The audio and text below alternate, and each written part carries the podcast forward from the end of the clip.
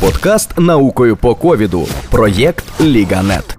Що має статися, щоб у школах не заражалися ковідом діти та вчителі? Чи втрачає організм після перенесеного ковіду здатність боротися з хворобою? Чи буде вакцинація менш ефективною там, де частішають нові штами коронавірусу, і чи насправді британський варіант коронавірусу є смертельнішим ніж звичайний? Це подкаст наукою по ковіду, який ми робимо спільно з виданням Ліганет. Я Артем Албул, клятий раціоналіст, і сьогодні ми оглянемо 5 свіжих новин з наукового світу. Наскільки закриті школи впливають на успіхи в подоланні пандемії? Суперечки навколо цього питання точаться давно і загострюються зараз, коли чергова хвиля коронавірусу в Україні знову закриває навчальні заклади. Позапланове перебування дітей вдома, якщо не паралізує дорослих, то робить суміщення роботи і життя набагато складнішим. Публікація з університету Джона Гопкінза проливає трохи світла на це питання. Дослідження, проведено на понад 500 тисячах американців, показало, коли в родині є діти, які вчаться офлайн, ризики захворіти на ковід у дорослих у родині зростають. Та не все так безнадійно, і тут добре було б привернути увагу наших можновладців та адміністраторів.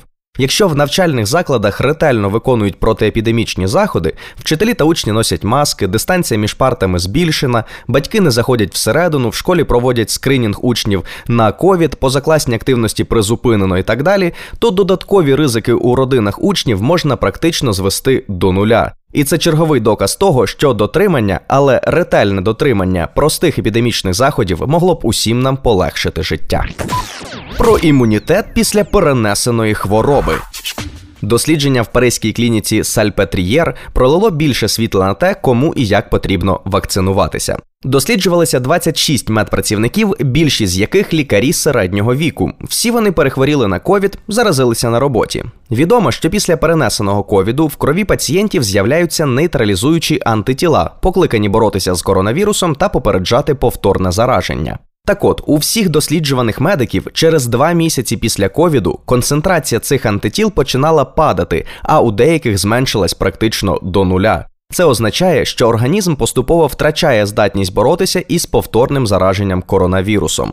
Тобто факт, що імунітет до коронавірусу не є стійким, вже практично не викликає сумнівів. Тож всі, хто впевнені, що перехворівши одного разу отримують індульгенцію і можуть не дотримуватися протиепідемічних заходів, помиляються. Крім того, заклики від деяких експертів, насамперед наших вітчизняних, про те, що перехворілих вакцинувати не потрібно, теж помилкові. До того ж, схоже, що вакцинації від ковіду у світі майбутнього стануть регулярними, адже слід періодично стимулювати імунну систему, щоб вона продовжувала опиратися ковіду.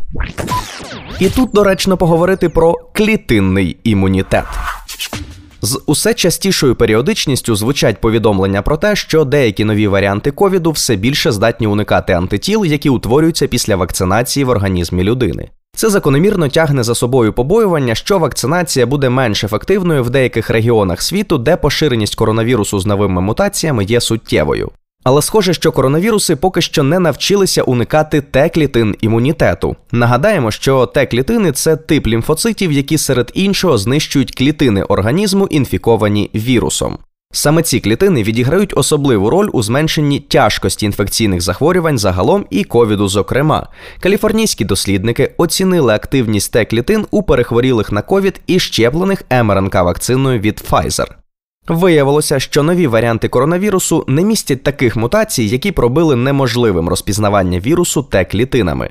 Тож вакцинація, принаймні однією з вакцин, все одно має позитивний ефект на клітинний імунітет людини, дозволяючи зменшити тяжкість захворювання навіть тоді, коли сама вакцина не може попередити власне епізод зараження новим варіантом коронавірусу. Опосередковано ми вже мали підтвердження цього в багатьох дослідженнях. Часто, коли умовна вакцина не надто ефективно попереджає захворювання на ковід, вона має приховані бонуси у вигляді зниження тяжкості перебігу. Про цей факт необхідно пам'ятати при глузуванні над черговими даними про всього лише 50 з чимось відсоткову ефективність вакцини. Зрештою, інфіковані помирають не тому, що у них в організмі є SARS-CoV-2, а тому, що хвороба протікає у тяжкій формі та з ускладненнями. Ще одна новина, яку варто знати: варіант B117 таки виявився більш смертельним. Нагадаємо, це варіант коронавірусу, який прозвали британським, оскільки його вперше виявили у Великій Британії. Зараз він поширений у багатьох регіонах світу. Дослідники з Лондонської школи гігієни та тропічної медицини вивчили дані історії хвороб понад 180 тисяч пацієнтів, хворих на ковід у Англії за період між листопадом 2020 і січнем 2021 року. Виявилось, що від варіанту B117 люди помирають в 1,6 разів частіше, ніж від звичайного варіанту ковіду. Ризик смерті протягом 28 днів підвищувався з віком та через хронічні проблеми зі здоров'ям. Чоловіки помирали частіше за жінок. Тобто фактори ризику нового варіанту співпадають з такими для звичайного коронавірусу SARS-CoV-2. І це не дуже втішна інформація, враховуючи, що для цього варіанту ковіду раніше вже виявили здатність до більш швидкого поширення. Бі-117 відрізняється від типового збудника ковіду наявністю восьми нових мутацій. Дослідники не впевнені, які з них відповідають за ті небажані ефекти, які сьогодні можна спостерігати в Північній Америці та Європі. У нещодавному дослідженні отримали свідчення, що мутація N501Y, мутація шипів коронавірусу, яка дозволяє їм легше потрапляти в клітину людини, дозволяє коронавірусу розмножуватися швидше у клітинах верхніх дихальних шляхів. Також порівняно з іншими варіантами, ті, що мають мутацію N501Y, легше передаються між людьми. І на сам кінець новини із життя вірусів та кажанів. Дослідники, зокрема китайські, все не полишають зусиль розібратися з питанням виникнення та походження SARS-CoV-2. Цього разу вони зловили понад два десятки видів кажанів, які мешкають на площі понад 100 гектарів в одній з китайських провінцій.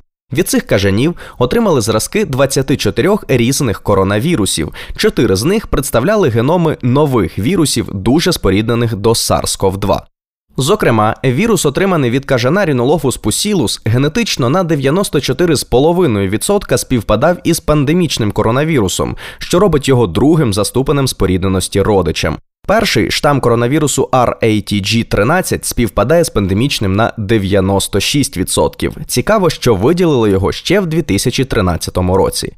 Ці дані свідчать, що близько споріднені до SARS-CoV-2 варіанти коронавірусів продовжують масово циркулювати серед диких тварин в південно-азійському регіоні. Будемо сподіватися, що це допоможе виявити наступний пандемічний вірус до того, як він стане актуальною загрозою для людства.